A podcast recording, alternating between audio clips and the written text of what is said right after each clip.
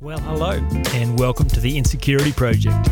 I'm your host, Jamin Fraser, and I am on a mission to end the unnecessary suffering caused by the fear of not being good enough. We've all got it, we've all got to work through it, but thankfully, there is a clear, intelligent, and complete solution to the insecurity problem, and that is what this project is all about.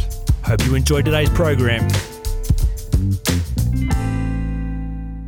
Hello, listeners of the Insecurity Project. My name is Braden Judd, and I've got the pleasure today of introducing this podcast. So, today we have Jen Dugard. Jen is on a mission to change the way women are looked after across the fitness industry once they become a mother.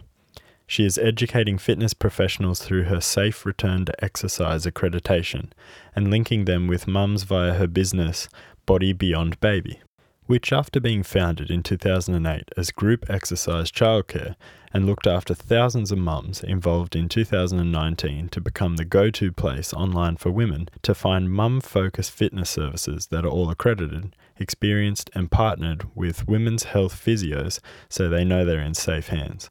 Jen authored the book, How to Love Your Body as Much as Your Baby, in 2013, and in 2016 created Safe Return to Exercise accreditation for fitness professionals, which has now been delivered across Australia, New Zealand, and in Taiwan. In 2019, Jen presented at Filex in Australia, X Pro in Singapore, and later this year is heading to Fight X in New Zealand. She writes regularly for What's New in Fitness and Women's Health Australia, and through mentoring fitness professionals, she is truly making a difference across the fitness industry for both women and trainers alike. Put simply, Jen Dugard is leading the way in training mums and provides profound insights that are changing the ways that hundreds of women are viewing their life as a mother. Hey folks, you're on the Insecurity Project with Jamin. Today I have the great privilege of having a conversation with Jen Dugard. Jen, welcome to the show. Hey Jamin, how are you? I'm fantastic. Yeah, look, uh, always such a treat to get to talk to interesting people doing amazing things. So thanks for being willing to share your journey and uh, talk about the stuff that you found useful over your life and experience. So yeah, thank you for thank you for inviting me, and I absolutely love what you're up to. So excited to be here. Cool. Well, uh, a big part of the work that I do in helping people overcome insecurity involves them going backwards. And I, you know, mm-hmm. I think there's still a general aversion to the whole therapy model. You know, like lie on the couch and tell me about your dad kind of thing. and lots, lots of people just kind of want to. Can we just be positive? Can we just like fix it from here, from the end point, and not go back? But you know, invariably, our past does shape us and it affects where we are today. So to go back and explore the defining moments and specifically the impact of those defining moments is always Absolutely. fascinating. So as with all my guests, I'm fascinated by your backstory and, and where you started and specifically uh, the impact your parents had on shaping your sense of self. Did they do a good job? Were they present? Were they distant? Uh, what was their impact and in their role as parents and uh, yeah, in shaping your self-esteem. Can you tell us a bit about that? It's interesting, isn't it, when you think about that? Because I think every parent is doing the best job that they possibly can, and now myself being a parent, you kind of go, oh, you know, whatever whatever you're doing, you're doing it to the best possible, like you know, the best of your ability. Um, yeah. And there's a lot of kind of good stuff that my parents um, instilled in me. So my mum um, always had like the um, the quotes around the house, like telling us to believe in ourselves and we could do, you know, whatever it is we wanted to do in the world. Um, and I was a kid that grew up in my dad's car listening to all of the audiobooks from all the old school business guys like Jim Rohn and um, Robert Kiyosaki and people like that. So oh, wow. a lot yeah, like I was exposed to a lot of um, positivity um, on the outset. And I think it was more like my insecurity more came from my school experience and things like that. So I think my parents did a pretty good job of saying, yes, go out into the world and do everything that you can and believe yourself. But there were definitely times for me where that just didn't feel like the case at all. And I mean, wouldn't it be amazing? I'm a parent too. Wouldn't it be amazing if all you had to do was just tell your kids they're awesome and they can do anything and problem solved? Like absolutely, that, yeah. But you know, obviously, we're sense-making creatures, and we're trying to do the best we can as kids and work out what it all means and if it's true and can we trust it and are we good enough and a whole bunch of stuff. So, okay, so your parents gave you a really great foundation, exposed you to some cool stuff. Um, yep. Then tell tell us a bit about what was painful at school that kind of shaped your views on yourself and maybe started you being aware that there was some insecurity.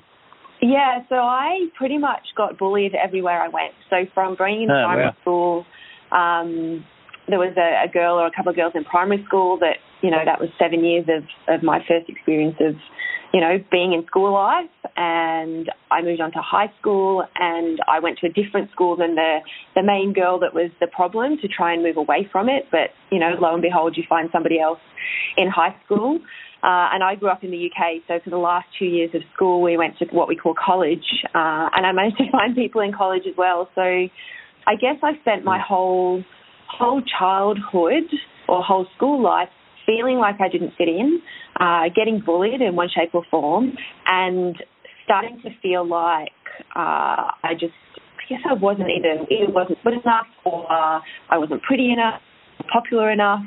Uh, so that was like my, you know, four years to being, I'd say, 18 experience. And that's not Mm. to say I didn't have some great friends, but that was my foundation of life. Wow. So, how did that impact you then going out into the world post school? I um I packed my bags and moved to Australia from the UK. Um, and when I when I think about it now, it's, it's was I running away? Maybe. Um, I was known as Jenny when I was in, in the UK and moved to Australia and promptly um, introduced myself as Jen wherever I go. And Hmm. so I think there's part of me when I reflect on it that knew that there was knew that there was a big part of me that could get myself out into the world, but knew that where I was living and what I'd been living um, wasn't the right place to do it. So obviously I had some faith in myself to pack up at 18. My mum and dad bought me a plane ticket to move to Australia and I left on my own. Um, but maybe I was leaving a lot of that behind and trying to reinvent who I was in the world by moving to Australia. Wow. Okay. Um, amazing. So, tell us what happened next, and uh, were there, were you aware that the the beliefs you developed about yourself that you didn't fit in, were you aware that they limited you when you moved to Australia, or was that start of the process of kind of overcoming that? Tell us a bit Yeah. about that. Yeah, I think it's interesting. So I think the insecurity and I'm 38 now, so I've been here for 20 years, and I can honestly say that I only feel like it's been in the last three to five years that I truly believe in myself. Um, Yeah. Right. I think that like from 18 to 16, I started to I experienced some depression, um, and that kind of followed me throughout my whole. Sorry. Did you just say eight? Did you say from eighteen to sixteen? Yeah, from about 16 to 18, I like look back Oh. now and kind of go those last two years of school. Um, Yeah, but right. then that that continued with me up until, you know, it's something that I'll probably experience my whole life in bits. But I I suffered postnatal depression after having my daughter when I was 29, um, and there's that you know I always used to seek approval from other people. I wanted to be seen. So although I managed to put myself out into the world, I think I was doing a lot of things that um, that probably masked my insecurities by trying to be good at something or reach goals or get awards or that kind of thing. So Yeah. um, I think moving to Australia was the start.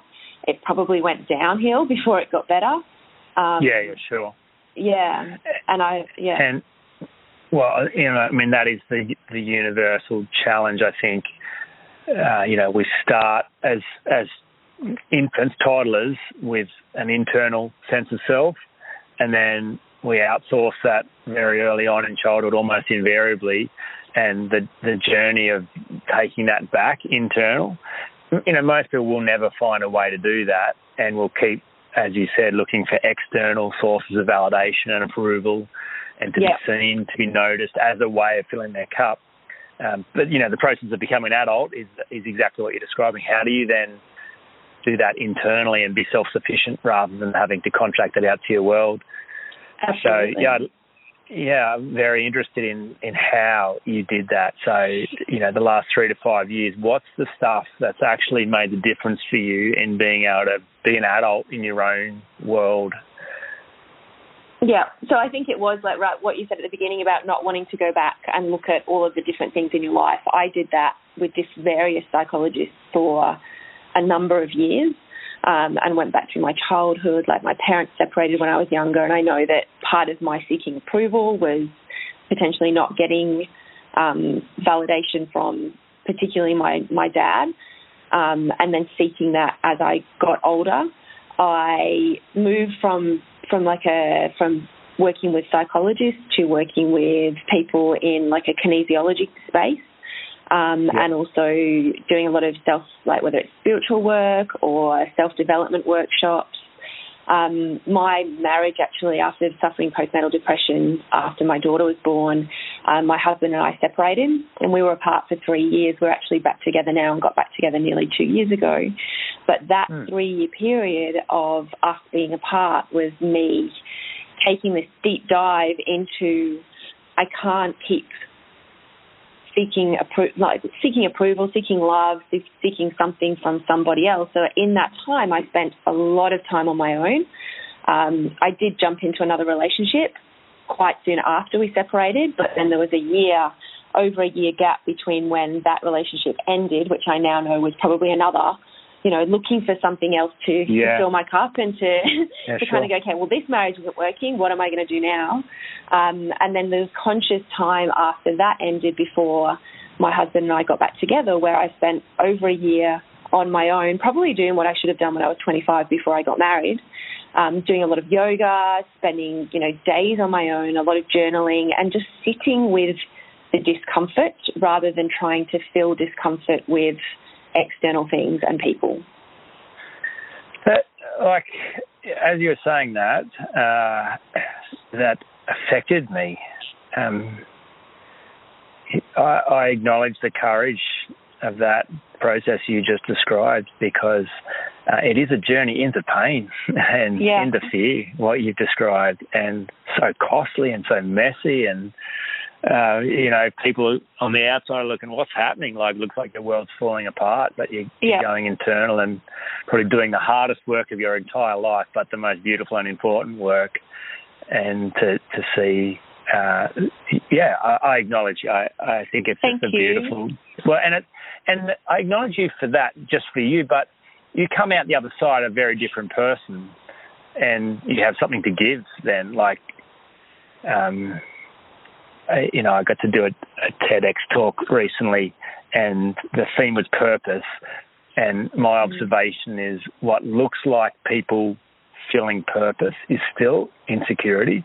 Mm-hmm. Like it's still look at what amazing things I can do for others and in the world, but it's actually not about the contribution. It's an attempt to validate their own existence.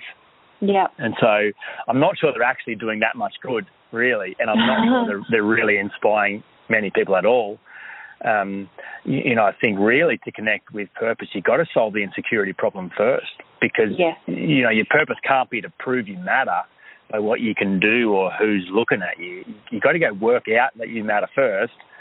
Then, then you come to the game with your cup full. Yeah. Now, you, now you've got something to give. Now you can connect with purpose that's bigger than you, not even about you. And, and that's when you get to do good work. And so I acknowledge you. Like, um, the the world clearly is benefiting from the, that deep dive and your willingness to go into pain. Uh, so thank you from the world. Thank, thank you. That was amazing. I appreciate that.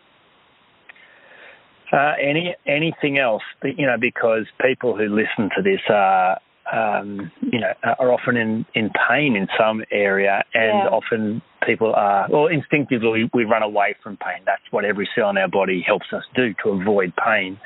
Yeah. Um, you know, but one of the practices I see people who actually solve this problem is that they start to link pain to the cost of insecurity rather than linking pain to dealing with it. And so then their pain serves them to drive them into the process rather than away from it. Yeah. Um, I think, but it's, yeah. yes, sorry. Sorry. I think You go. Um, I think what you said then about uh, you know, moving away from pain. And I think one of the biggest things that we can do is, is no matter where you are, is start to have some really honest conversations with ourselves and Yeah.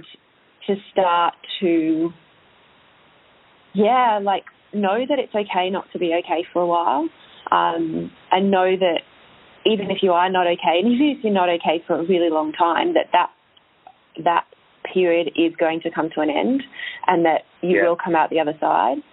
Um, Yeah. And also to have those conversations with people around you because what I see a lot is people go through something really tough.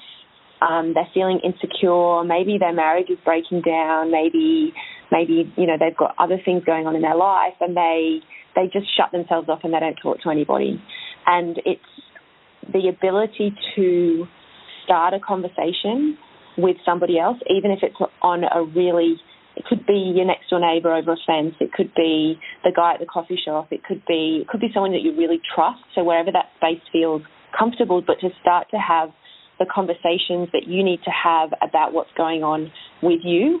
Um, and then in turn, when we've moved through what, what's been happening for us is can you go out into the world and start those conversations with other people around you that that need someone to help them to start a conversation?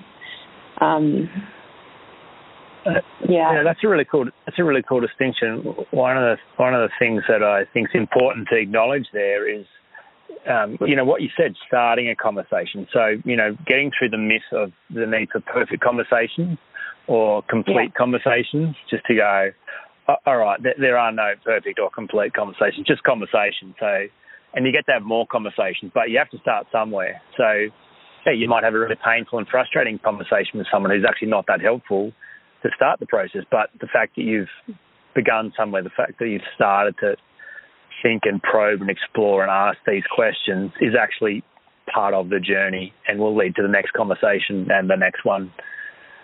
Um, but starting somewhere. and to know it's all normal, you know, and you're probably going to Yeah. feel, you know, that insecurity going into that conversation because you can't control the outcome. You can't control what somebody else is going to say. Um, but Yeah. to know that, you know, if you can find a place where if you're moving through your own insecurity, you're hopefully starting to, to remove judgment from yourself because, you know, that's potentially what insecurity is. It's we place judgment on top of what we think is wrong with us. Um, and if we Mm. can find find a space where we can remove the judgment from ourselves, or or even remove it from other people first, then we can turn that in on ourselves and become more empathetic and more allowing of of the things that we think that are not right, that are creating the insecurity, and start to accept ourselves how we are in every state all the time. And that's pretty big, but well, it, it is, but it's, you're right. Uh, You can't do judgment and awareness at the same time. Like where there's the fear of judgment, either your own self judgment or someone else's judgment. It's it's not safe to be honest. So I, I agree. Finding a way out of judgment is is the solution. Is the way to get clear and clean. And the moment you can get clear and clean around this, it kind of dials down the pain of it anyway because uh, these fears become monsters in our head because they go unaddressed and unexamined. They're not actually real. They just become real because we don't see them properly. and because we don't talk about them, right? Like the And because we don't create, talk about it, create exactly. our Yeah. Exactly. Yeah. Yeah. Mm, so cool. Um, what else? Is there anything else that you think is particularly important and useful in reflecting on your own journey, the stuff that made a difference for you in in effectively go, coming out the other side? You know, obviously not perfect, um, but no. but whole, but but good, but safe, but okay with yourself, and um, you know, not not needy and desperate for that external, but having the ability to fill your own cup. Anything else would be useful for people to understand yeah. the way I you think, see things. I think that starting to create the list of people around you that you trust. Um, and, and, you know, the insecurity can be, it can come from yourself and it can come externally. But if we, if we learn to understand whose opinion of us we actually care about, um, if we want to move out of insecurity, it can be really important. So, you know, for example, if you're if you're doing something, if you're in business and you're putting something out into the world and you get pushback about what you're doing, it can be very easy to take that all on and fuel any insecurity that might be there, whether we're trying to move through it or not. But if you have some trusted, a small number of trusted people around you that you can either check in with and go, hey, is, is this the truth? Is this what it actually looks like? Um, and then narrow in on on the opinions of people that you even take on board and then start to even choose how you take other people's opinions of you on board, whether those are trusted people or not. Um, so yeah, really tuning into what you what outside noise you listen to, um, which can be positive or negative to where where you're at in your own headspace. Hmm. Um, that's a really interesting distinction. Um, I'm not sure if you've seen the model that I've developed for this insecurity work, but um, practice five says get help from someone who doesn't care about you. Oh, and, no, I haven't. Um, the distinction being that uh, the people who love you and care about you uh, bring that bring a level of wanting to the table. So while that's nice and, and useful and unavoidable, that um, on some level it becomes dangerous. So, hmm. um, you know, if someone, if you can please someone, then you can also disappoint them. Yeah. Uh, so, yeah, so obviously it's, it's necessary and unavoidable, and we want people who care about us and know us and we can trust. That's a massive part of the the piece in the puzzle of doing relationships well and very valuable. Uh, I'm yeah, I'm exploring the idea that the real important thing is on top of those trusted advisors and people that you can have is to have someone who's completely objective, who actually doesn't bring any wanting to the table, and who doesn't give advice or actually give you their opinion, but helps hold a space for you where you can fully explore your own opinion without judgment. And that to me feels like you know, the real essence of the the adult work you're doing is to how do you reference your own judgment and opinion based on what do you think about your work, what do you think about your value and your offering, because ultimately, until you can self-reference, you you, you are vulnerable in yeah. the world. If you if you do need a team of supporters. If someone withholds their support or doesn't give it for whatever reason, maybe they're having a bad day, maybe they're going through their own stuff, maybe they don't understand what you're doing, then going to be personally hurtful and maybe you know hinder your progress.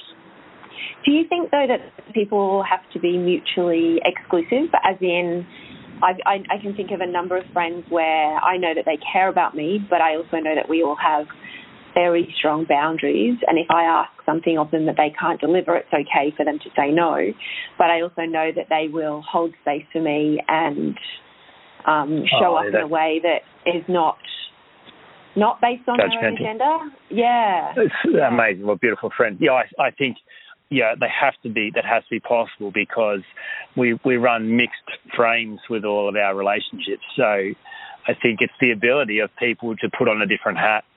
Is yeah. to go, yeah, sure, we're friends or we're colleagues or associates or we're family or whatever, but let me step out of all those frames and step into a judgment-free space, which is where you're the expert and I serve you by uh, allowing holding you to space. explore your own stuff. Yeah, holding space yeah. in the safe. Yeah, I think that that is a really important distinction.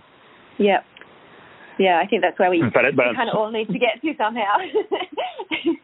yeah, well, it is it is useful because I mean, you know, it's so hard to avoid giving advice, but I of all the of all the dirty words in the English language, that rates very highly in my mind as as the, the, the top of the dirty list. Um, yeah. Just because when someone gives me advice, especially if I haven't asked for it, like the internal response is always, "Don't tell me what to do. Yeah. Like you're not my mum.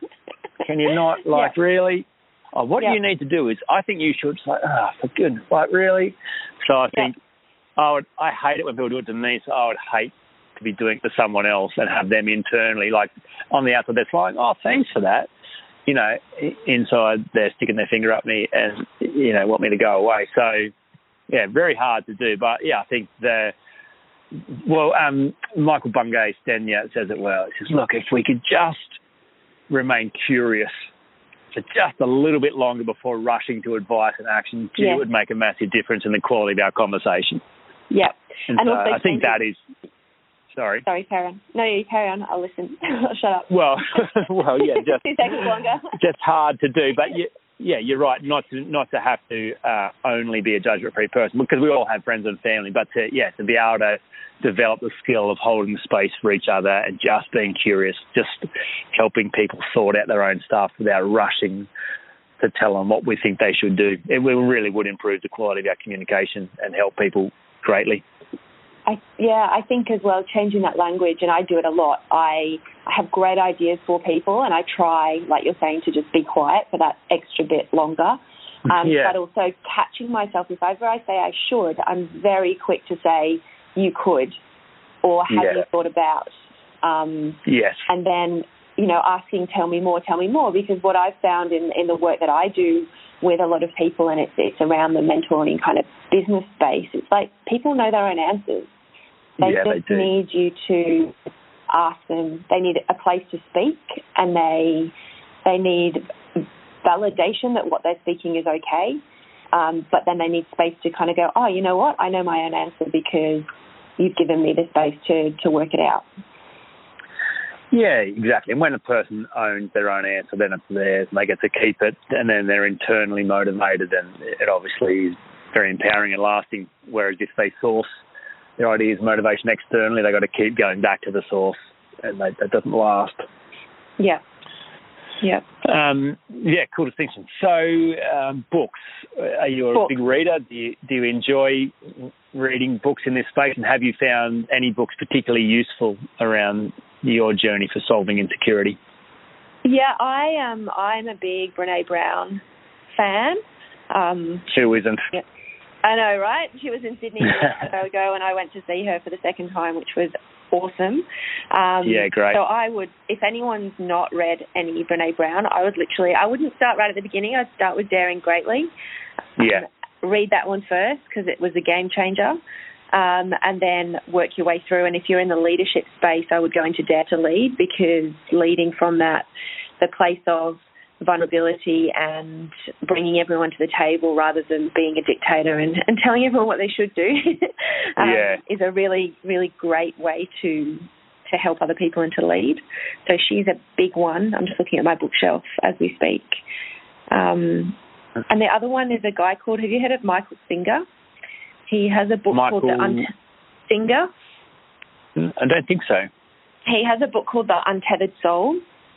Okay. And I remember when I was going through that, you know, two to three year period of absolute kind of internal work, you know, heavy, kind of was in a real heavy space. Um, that book put me, like, made me realize that I'm, well, one, I'm not, I'm not everything I think I am, um, and put a lot of Mm. uh, perspective onto into the space that I'm in. So if, if anyone's going through a hard time, I think yeah, the Untethered Soul is a really great book to explore. Mm. Excellent. Anything else? I'm trying to look at my bookshelf. Um, I love um, I don't know if it's really the same space, but I like all of David Deida's work. If you're t- thinking about relationships and insecurity and and masculine, feminine, and all that kind of kind of space. Um, and also in the business space, um, Emma Isaacs wrote a book called Winging It not long ago, and I Okay. think that that if you are in the business space and you're feeling a little bit insecure, like the sooner that you realise that everybody else is winging it as well, and we're you know, we're kind of all in it together and we're all piecing life together as we go and it's okay to be winging it, then um, yeah, that, that could be quite a helpful book in the business space. So that was Emma Isaacs and Winging It. All right, great. I'll, I'll make sure there's links to this in the show notes for people listening if you want those book references. Um, yeah, cool. Um, so tell us a bit about what you do now. So now I um I my background was in personal training, so I started as a personal trainer and moved very quickly into working with mums, so specialising in working in pre and postnatal and with mums as they continued on their journey. And then I sold that business early this year and I've completely immersed myself into working with personal trainers that work with mums. So I run a two day accreditation and I teach them how to work with pre and postnatal women. And then off the back of that, I run a mentorship and bring together mum focused fitness professionals that really want to change the landscape of the way that mums looked after across the fitness industry. So there's a lot of, you know, everyone's building their own business. It's not a license or a franchise, it's what we call an affiliate. So I like to think that I'm helping to create lots of leaders um, within the fitness industry across Australia and New Zealand. Wow, that sounds amazing. Where can people come find you? Uh, you can find me pretty much under my name, so Jen Dugard, um, across all social media, and my website is bodybeyondbaby.com.au. Bodybeyondbaby.com.au. Cool, and that's the name of your business? Say again? That's the name of your business? It is the name of the business, and the Body Beyond Baby website is the go-to place for women to find mum-focused fitness professionals that are all qualified and experienced and accredited in, in working with mums. Okay, great. Excellent. Again, I'll make sure there's links there for people interested in following what you do. Amazing. Thank um, you. Yeah, such such a treat to talk with you, and thank you so much for sharing honestly out of your journey. I'm sure lots of people will find that useful and um, be encouraged to keep holding a space for themselves, and even when it's messy, and to to dive into that journey, start the conversation with themselves and others, because uh, it's it's worth it. It's so Absolutely. worth it, not just for themselves, but for their family, their friends, and for the world, uh, uh, you know, in total. It is, it sure is. Um, Jen, thanks so much for your time. We'll leave the conversation there. Thank you so much. You've been listening to the Insecurity Project. I hope you found the content and conversations useful. And remember, you are not just the actor in the story, you are the storyteller. You have the ability to turn this all around. For more information about overcoming insecurity, check out the insecurityproject.com.